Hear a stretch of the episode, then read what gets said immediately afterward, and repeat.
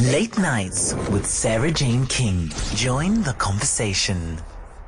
It's reported Parkwood protesters today fired on law enforcement and Metro police officers uh, returned uh, fire with live ammunition after housing violent housing protests turned violent.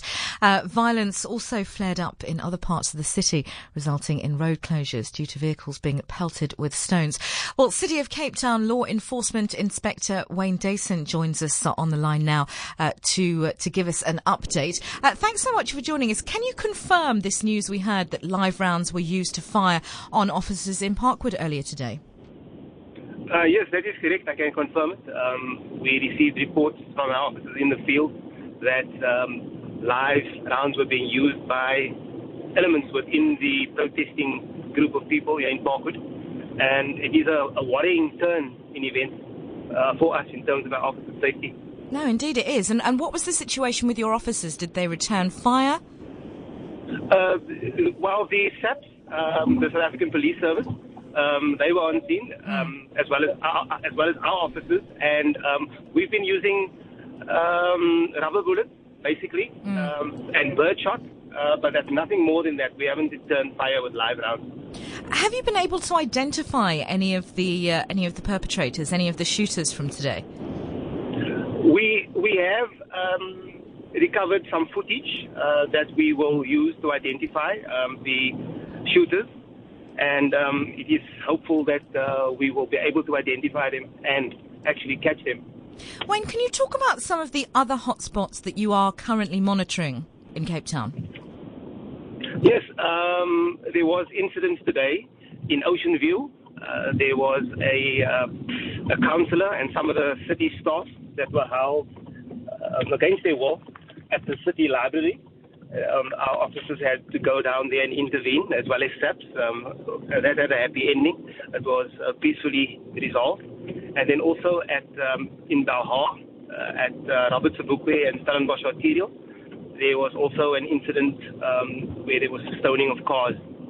Um, in Wale Street in Cape Town, uh, Wale and Buitengracht, there was also a, for the third day in a row now, uh, people were burning tires and um, we're not sure what that's all about. Uh, we, we, we think it's a resident in the Bo-Kaap voicing their dissatisfaction over something, but they've met with the local councillor, and I'm sure we'll be able to confirm tomorrow uh, what their gripes were. Is that linked to? A, a, do you know if that's linked to, to, housing issues, or is that a completely separate a separate thing in uh, terms of what's going on in the Bo-Kaap?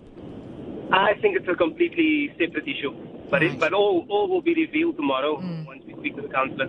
Yes. Where do we move forward from here, Wayne? Because obviously this has uh, escalated from uh, the protests that, that began in Parkwood at the weekend. Uh, where to from here? It's, uh, it's, very difficult to say because this has been going on now for uh, a protracted period, and um, it's always been uh, people protesting about housing and you know the odd throwing of stones, maybe even moved to petrol bombs. But now it's taken a sinister turn in the fact that it appears that, um, this is what many people are saying, that the gangsters are hijacking what is going on. And um, that is, to us is very worrying because it, it means there's a new dimension to what is going on. And um, the way forward is difficult to say. Uh, we'll have to see tomorrow what type of reaction we get because our, our intention is to keep that field clear in Parkwood. We not we don't want to allow structures to go up there again. Mm. And um, we will have to see tomorrow how the community reacts.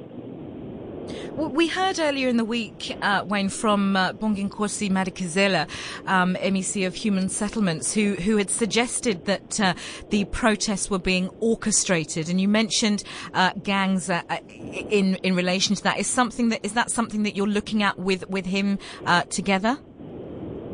Um, well, I'm not sure if we there has been discussions at, at a higher level, but um, not that I'm am aware of at the mm. moment that we are actually working together.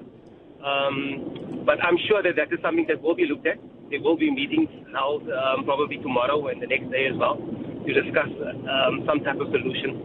What, assur- what assurances can you give residents uh, in in these areas where, where we've seen violence flaring up regarding their safety, if any? Well, the the residents can be assured that uh, we are here and we are here to protect life, limb, and property.